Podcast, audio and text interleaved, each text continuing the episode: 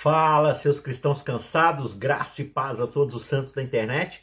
Estamos chegando aqui ao segundo episódio dessa nova série chamada Provados pelo Fogo, uma série que tem tudo aí a ver com um tema bem recorrente na vida de todos nós aqui que vivemos debaixo do sol, nesse mundo de pecado, que é o tema do sofrimento, as provações, as dificuldades, as dores, os sofrimentos que a gente passa na vida. Então a gente vai ter aí três meses para poder discutir sobre esse assunto.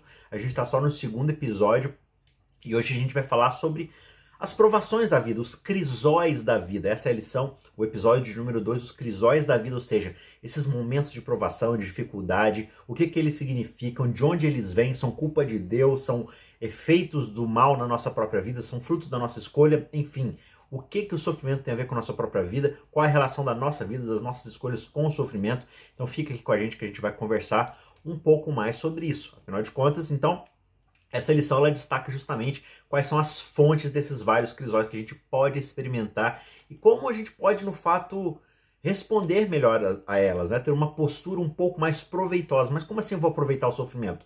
É, você pode aproveitar o sofrimento, você pode utilizá-lo para um bem, assim como Deus propõe que te utilize o mal para o bem. Ele faz isso na nossa vida, né? Ele aproveita o mal que acontece por várias circunstâncias para transformar isso em bênção, em crescimento, em transformação na nossa vida.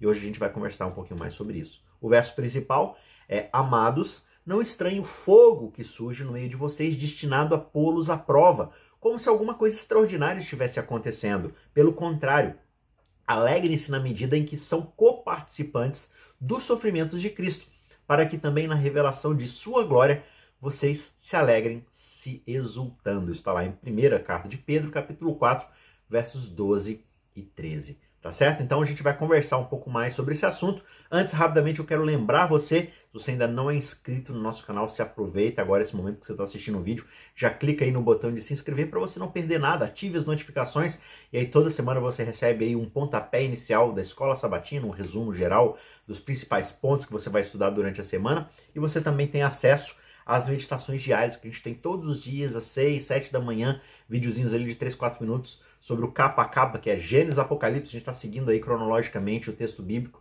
Então vem com a gente para a gente poder refletir ali, ter uma meditação, começar o dia já com uma mensagem ali da Bíblia. E no futuro a gente vai ter muito mais material de treinamento, de palestras, aulas, sermões. Então, para você ficar por dentro de tudo isso, se inscreva no nosso canal e já deixa o seu gostei aí nesse vídeo para ele ganhar relevância e aparecer para as outras pessoas. Tá certo? Voltando então aqui para o nosso tema de hoje, os crisóis da vida, tema de número 2 dessa temporada chamada Provados pelo Fogo, a gente vai para os nossos corriqueiros e costumazes, três pontos principais aqui que eu estou levantando para a gente poder estar tá de olho na lição na hora que a gente estiver é, levantando aí os temas e, e os tópicos de estudo. E o primeiro desses tópicos, o primeiro desses pontos principais, é que algumas provas na nossa vida elas acontecem como resultado da gente seguir a Cristo. Como assim? Mas eu seguir a Cristo não deveria ser resolução de todos os nossos problemas? Muito pelo contrário. Porque enquanto a gente está debaixo desse mundo, enquanto esse mundo ainda não se submeteu por completo à glória de Deus, ao reino de Deus, e o seu reino ainda não foi efetivamente é, é instaurado aqui nesse mundo, né? infelizmente isso ainda só aconteceu de forma temporária, isso só vai acontecer lá na frente, após o julgamento, após a restauração de todas as coisas. Então, enquanto isso ainda não ocorre, a gente ainda vive debaixo de uma circunstância de pecado.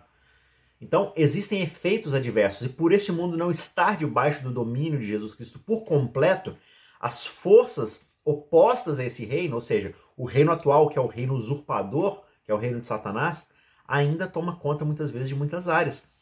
Então, quando a gente se propõe a seguir Jesus, a gente está se propondo a viver dentro de um reino que é oposto ao reino que no, no, momento é o reino principal desse mundo. Então, logicamente vai haver conflito, logicamente vai haver problema e haverá perseguição do outro lado. Então, as provas que acontecem na nossa vida, várias delas não deveriam surpreender nenhum seguidor de Cristo, porque a Bíblia claramente, várias e várias vezes, diz para o cristão que as provações muitas vezes virão meramente como resultado da escolha de seguir a Jesus Cristo. Você pega, por exemplo, textos como 2 Timóteo 3, verso 12, né? Na verdade, todos os que querem viver piedosamente em Cristo Jesus serão perseguidos. Né? Um outro texto que diz: sejam sóbrios e vigilantes. O inimigo de vocês, que é o diabo, anda em derredor como um leão que ruge procurando alguém para devorar. Vocês precisam lhe resistir, se manter firmes na fé, certos de que os irmãos de vocês espalhados pelo mundo estão passando por sofrimentos iguais aos de vocês. E o Deus de toda graça, que em Cristo chamou à sua eterna glória, depois de vocês terem sofrido por um pouco, ele mesmo irá aperfeiçoar, firmar, fortificar e fundamentar vocês. Essa é uma carta de Pedro, no capítulo 5, versos 8 a 10. E finalmente a gente tem mais um texto aqui, que é um texto do livro de Atos, onde explica um pouco ele sobre o ministério de Paulo e diz assim que, tendo ele anunciado o evangelho naquela cidade, ele está terminando ali uma das suas cidades, ele fez muitos discípulos e Paulo e Barnabé voltaram para Listra, Icônio e Antioquia. E ali eles fortaleceram o ânimo dos discípulos, exortando-os a permanecerem firmes na fé e mostrando que através de muitas tribulações, muitas provas, de muitas dificuldades, é que importava a eles entrar no reino de Deus. Então, é, isso aqui está em Atos 14, 21 e 22, né? Mas isso mostra pra gente como é que é esse próprio uso da linguagem de reino de Deus. Você está entrando num reino agora que é oposto ao reino desse mundo. Então, o conflito, a perseguição naturalmente vai acontecer. Né? Seria muito estranho, na verdade, a gente ter aceitado sermos cidadãos do reino de Deus e a gente não está tendo problema nenhum com o reino desse mundo. Será que a gente talvez não seja igual demais aos reinos desse mundo, ao ponto de que não há nenhum tipo de conflito? Né?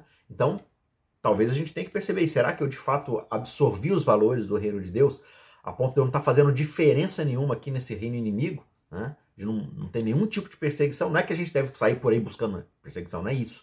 Mas às vezes a gente tem que testar os nossos valores para falar assim, poxa, será que os princípios que eu absorvi estão fazendo efeito na minha vida a ponto de que está tendo alguma distinção no momento quando eu estou vivendo no reino inimigo?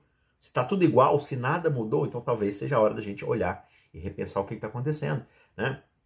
Então, no fim das contas, a Bíblia ensina que os cristãos não apenas eles devem esperar pelas provações, porque elas vão acontecer, elas são uma garantia. Então não é só que a gente deve esperar essas provações, a gente deve se alegrar com elas. Né? É isso que Pedro vai dizer na sua carta, no capítulo 4. Meus irmãos, tenham por motivo de grande alegria o fato de vocês passarem por várias provações.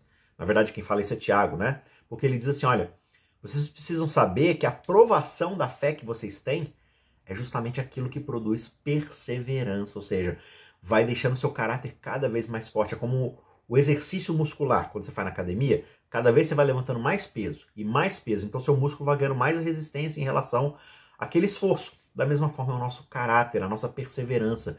Quanto mais provas, quanto mais dificuldades a gente vai superando, mais o nosso caráter, mais a nossa perseverança vai se desenvolvendo, vai se fortalecendo. Né? E aí acontece, e esse é um comentário da lição, que muitas vezes nós, como cristãos, somos surpreendidos pelo sofrimento.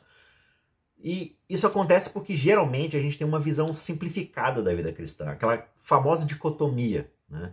A gente coloca tudo de dois lados. Ou você tem o lado de Deus, que é um lado bom, e você tem o lado de Satanás, que é mal. E aí o que, que acontece? Com muita frequência a gente coloca automaticamente tudo o que acontece de bom na nossa vida na caixa de Deus, e tudo que acontece de ruim na nossa vida a gente coloca na caixa de Satanás.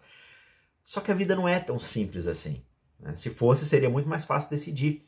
A gente não pode ficar usando os nossos sentimentos, o nosso discernimento humano caído para decidir o que, que está numa caixa e o que, que está na outra. Porque às vezes eu vou passar por uma dificuldade que ela pode estar do lado de Deus para me conduzir a Ele. Às vezes eu posso estar passando por uma suposta bênção, por um suposto benefício, algo que supostamente é bom para mim, que na verdade é uma oferta de Satanás. Né?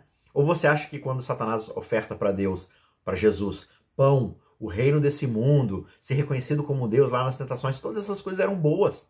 Mas por que, que elas eram tentações? Porque elas estavam sendo oferecidas por um propósito escuso. A mesma coisa acontece com a gente. Muitas vezes coisas boas não são oferecidas, mas por objetivos escusos, para nos conduzir para mais longe de Deus. Né? Então, no fim das contas, a gente tem que entender que Deus está no controle final de todas as provas, por mais ardentes, por mais difíceis que elas sejam. Deus está no controle de tudo. Né? Não é porque ele frequentemente permita que Satanás traga provas para nos atrapalhar, tentar nos atrapalhar, tentar nos derrubar ali, que significa que ele está fora do controle das coisas. Ele nunca abandona o controle de nada. Né? Você vê, por exemplo, a história de Jó lá no capítulo 1, né? Deus permite que Satanás tente ali fazer alguma coisa na vida de Jó, mas o tempo todo Deus está no controle, Deus não permite que nada saia além do que ele está ali uh, mantendo, permitindo, né? Tá tudo debaixo da sua supervisão e ele não desampara Jó em momento algum. Né? E aí você tem vários outros momentos onde isso acontece, vários outros personagens, várias outras histórias. Deus está sempre no controle, por mais difícil que as coisas possam parecer, né? José lá no Egito, escravo, prisão, ah, Deus está no controle. Sim, Deus está conduzindo tudo para que no fim, não só o Egito, mas todas as nações ao redor possam ser abençoadas. Então Deus também nunca desamparou José e por aí vai. Quantas histórias você tem na Bíblia e quantas vezes a gente observa isso na nossa própria história, na nossa própria vida, né? É por isso que a Bíblia pode nos dizer que todas as coisas cooperam para o bem, segundo Romanos, é, segundo se diz lá em Romanos capítulo 8, verso 28, né? um verso tão conhecido, mas que muitas vezes é tão mal utilizado. Por que, que todas as coisas cooperam para o bem? Porque Deus está no controle de tudo, e mesmo quando algo sai do seu, é, daquilo que ele planejou para a raça humana, que ele não vai impor, né? Ele simplesmente oferece aquilo e muitas vezes a gente não segue, e aí a gente acaba gerando consequências nefastas na nossa vida. Se nós permitirmos mesmo essas consequências, Deus pode utilizar para nos transformar, para cooperar para o nosso bem. Que bem é esse? Nossa prosperidade financeira? Nossa bem-estar, nosso conforto aqui nessa terra? Não. Para sermos transformados e restaurados à imagem do seu filho. Né? Tem um texto aqui de Ellen White que ela diz que a presença do Pai que rodeou Cristo e, e não deixou que nada lhe sucedesse, senão aquilo que o amor infinito tivesse permitido para ele, para ser bênção para o mundo, é nesse amor que ele justamente encontra a sua fonte de conforto. E a mesma coisa é para nós. Aquele que está cheio do Espírito Santo de Cristo é alguém que permanece em Cristo. O que quer que venha acontecer a ele vem do Salvador, que o cerca com a sua presença. E nada pode tocá-lo, exceto com a permissão do Senhor. Todos os nossos sofrimentos, as nossas tristezas, as nossas tentações e provações, todas as nossas tristezas e lamentos todas as nossas perseguições e privações. Em suma, todas as coisas trabalham juntas para o nosso bem. Todas as experiências e circunstâncias são obras de Deus, por meio das quais o bem é trazido a nós. Está lá em Ciência do Bom Viver, página 488. Beleza? Segundo ponto aqui da nossa discussão, ok, algumas provas elas são permitidas por Deus. Só que algumas provas, algumas provações, algumas dificuldades são resultado, são consequência direta dos nossos próprios pecados. Né? Por quê? Porque Deus não é arbitrário. Existem consequências reais para o pecado e reais para as nossas decisões. Muitas vezes a gente se surpreende. Ah, Deus, por que, que tanta coisa ruim acontece no mundo? Ué, mas não foi esse o aviso desde o começo? Se você comer do fruto, isso significa que você está trazendo para si o poder da escolha. E com a escolha vem as consequências das escolhas. O ser humano decidiu governar o planeta Terra por conta própria. A gente decidiu assumir as rédeas do controle, do comando do planeta. E agora a gente se surpreende por causa dos efeitos das nossas escolhas. Deus não é arbitrário. Ele não vai falar assim: olha, faça tudo o que você quiser aí, eu vou garantir que tudo fique bonitinho. Que tudo seja perfeitinho. Não. Porque assim a gente não estaria tendo os efeitos das nossas próprias escolhas, então no fim das contas a gente não estaria escolhendo de verdade. Se a gente quer ser de fato livre para poder escolher, a gente tem que ser livre para arcar com as consequências das nossas decisões. Causa e efeito. Deus não vai ser arbitrário nem para o bem, nem para o mal. Então, quando a gente lê a Bíblia, a gente percebe, por exemplo, lá em Romanos capítulo 1, verso 18, que a ira de Deus que se levanta no mundo é contra o pecado e não contra o pecador é contra o mal, é contra a injustiça, é contra aquilo que está errado e que está prejudicando a sua boa criação, prejudicando os seus filhos, destruindo em nós o seu caráter, a sua imagem. Né? E além disso, o que a gente vai perceber é o pecado carregando as suas próprias consequências.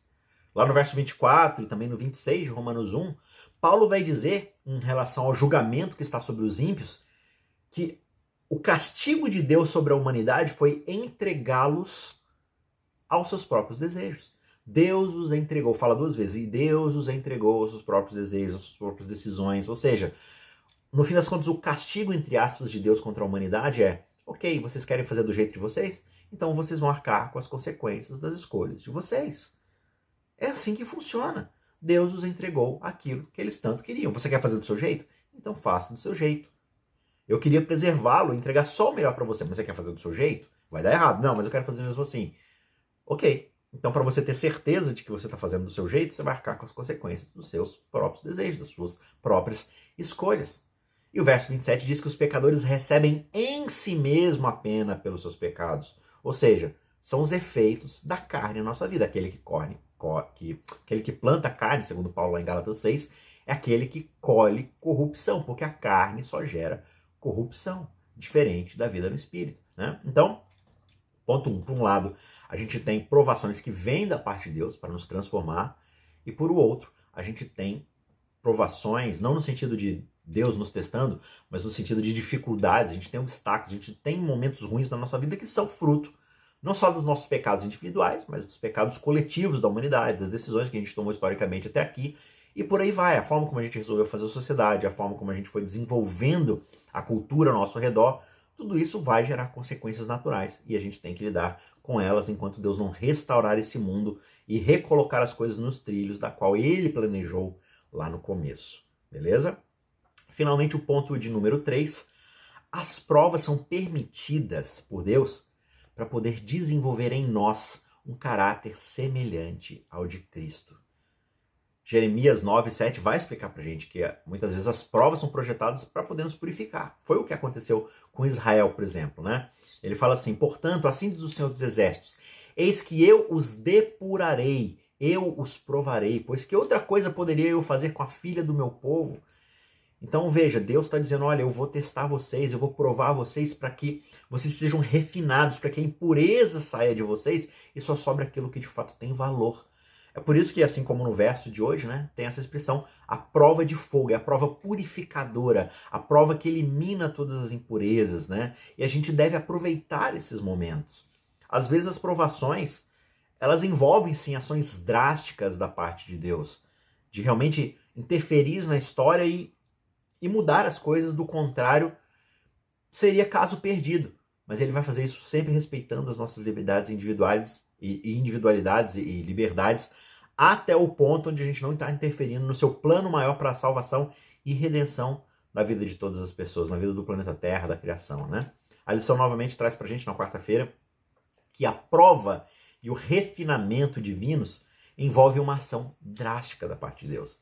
E talvez existam três razões pelas quais a prova e o refinamento podem parecer um crisol, ou seja, uma ferramenta de purificação, né? de depuração. Primeiro, nós experimentamos a dor à medida que Deus permite que as circunstâncias chamem a atenção, a nossa atenção para o nosso pecado, para a gente perceber o que a gente está fazendo de errado. Né? Assim como a dor revela que tem algo de errado no nosso corpo, assim também o sofrimento, as provações revelam o que está errado nesse mundo e o que está errado nas nossas escolhas, no nosso jeito de viver. Né? Poucos versos antes do, do, do versículo que a gente leu ali de Jeremias, ele escreve com tristeza: O fole sopra com força e o chumbo já se derreteu com calor. Em vão continua a depuração, porque os maus não são separados. Está lá no capítulo 6, verso 29. Assim, às vezes é necessária uma ação drástica para se obter a nossa atenção. E segundo, a gente se angustia à medida que a gente vai se sentindo pesaroso pelo pecado que a gente então vai enxergando claramente. E por fim, terceiro, a gente se frustra ao tentar viver de uma forma diferente. Pode ser bastante desconfortável e difícil continuar escolhendo desistir das coisas que tanto fizeram parte de nós. Isso dói, é um processo doloroso, mas é um processo necessário para que a gente possa ser purificado para nos tornarmos aquilo que Deus planejou que um dia nós fôssemos. Então, o julgamento, as provas, as dificuldades, uh, elas devem ser permitidas na nossa vida para que elas possam fazer o trabalho a fim de produzir o fruto pacífico da justiça. Como Tiago fala lá no capítulo 1, versos 3 e 4, né? A aprovação da fé que vocês têm produz perseverança. E ele diz: ora, a perseverança deve, deve ter ação completa na vida de vocês, para que vocês sejam perfeitos e íntegros sem que lhe falte nada. Né? Então, muitas vezes, a gente tem um desenvolvimento incompleto. A gente vive um cristianismo manco, que é o sinal de qualquer dificuldade, a gente já começa a questionar Deus, a gente já desiste, já olha para trás, a gente já lembra do nosso conforto que a gente tinha antes de abrir mão da nossa velha vida e a gente já quer voltar para ela. Por quê? Porque a gente não deixou que o processo acontecesse e continue acontecendo, para que a gente continue sendo aperfeiçoados até que nos tornemos íntegros, ou seja, inteiros, maduros, completos, com uma fé que teve uma ação completa e que agora é capaz de, pela perseverança, atravessar essas dificuldades naturalmente, olhando para Deus, olhando para o autor e consumador da nossa fé. Né? E aí, mais um texto aqui de Ellen White, é porque Deus os está guiando, né, o seu povo, que essas coisas vêm sobre eles. Provações e obstáculos são os métodos de disciplina escolhidos pelo Senhor e suas condições de sucesso. Aquele que lê os corações dos homens conhece os seus caráteres melhor do que eles mesmos os conhecem. Ele vê que alguns têm poderes e suscetibilidades que, corretamente dirigidos, poderiam ser usados no avanço da sua obra. Em sua providência, ele coloca essas pessoas em diferentes posições e circunstâncias variadas que podem descobrir em seu caráter os defeitos que foram ocultados do seu próprio conhecimento. Ele lhes dá a oportunidade de corrigir esses defeitos e de se ajustarem ao seu serviço. Muitas vezes ele permite que os incêndios de aflição os ataquem para que eles sejam de fato purificados. Novamente, Ciência do Bom Viver, página 471. Né? Então, algumas provas que duram muito tempo na nossa vida, que a gente fica lá, mas por que isso não acaba? Por que isso não passa? a gente não está deixando ela ter efeito na nossa vida. Por quê? Porque muitas vezes elas são projetadas para nos manter humildes, submetidos e dependentes do Senhor. Talvez você lembre lá da história do espinho da carne de Paulo, né?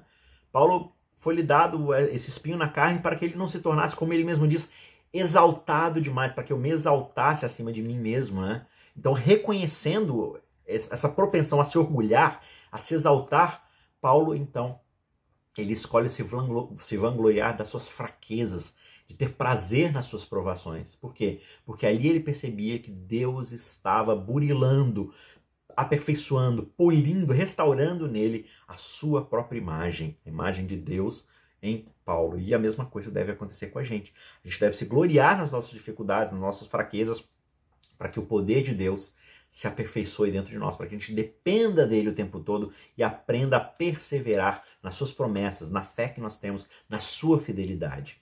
E aí, para concluir, mais um texto aqui. Estas provas de vida são obras de Deus para remover as impurezas, as enfermidades, as asperezas do nosso caráter. E elas nos ajustam para a sociedade de vida lá no céu, com os anjos puros e os seres celestiais que estão na glória. Só que ao passarmos por essas provações, quando o fogo da aflição nos acende, a gente não deve ficar de olho no fogo que estamos vendo, ou seja, ficar de olho nas dificuldades, só ficar prestando atenção no que está acontecendo de ruim. Só que a gente deve deixar que os nossos olhos da fé se fixem nas coisas que são invisíveis, naquela herança eterna que nós temos, na vida imortal, no peso eterno da glória que nos aguarda ao final dessas provações. E enquanto nós fizermos isso, a gente vai perceber que o fogo não vai consumir a nossa perseverança, não vai consumir a nossa confiança em Deus e nem a nossa fé. Apenas removerá de nós o lixo, a escória, a sujeira, e nós sairemos sete vezes mais purificados, levando a impressão da imagem de Deus cravada em nós como um metal precioso, como algo de real valor. Então, eu falei no começo, né? Por que, que a gente deve valorizar o sofrimento? Muitas vezes a gente, a gente vai sofrer nesse mundo. Isso é uma garantia. A gente vai passar por sofrimento. A grande pergunta que a gente precisa se fazer é: como eu vou utilizar esse sofrimento na minha vida? Eu vou utilizar ele para ficar reclamando e me afastar de Deus? Ou eu vou ficar utilizando os sofrimentos para me aperfeiçoar, para aumentar a minha musculatura de fé, ou seja, a minha confiança em Deus cada vez mais, a minha perseverança, para que eu seja aperfeiçoado, para que eu seja maduro, para que eu seja plenamente confiante naquele Deus que cuida de mim? Né? O nosso sofrimento é algo muito caro, ele custa muito para nós. A gente não deve desperdiçar ele com reclamação. A gente deve investi-lo na nossa transformação e no desenvolvimento da nossa perseverança, do nosso caráter e da nossa fé. Eu oro para que você essa semana tenha essa busca constante nas suas orações por esse desenvolvimento, Aproveite esses momentos difíceis na sua vida e ore para que Deus utilize e te mostre o caminho que você deve trilhar para que você seja transformado a sua imagem e semelhança cada vez mais, até que ele volte e acabe com o nosso sofrimento de uma vez por todas, restaurando todas as coisas ao seu propósito original, tá certo? Que Deus te abençoe grandemente. Por favor, deixe o seu joinha aí no vídeo e se você puder, compartilhe com outras pessoas e também se inscreva aqui no nosso canal. A gente se vê na semana que vem. Um forte abraço e até lá.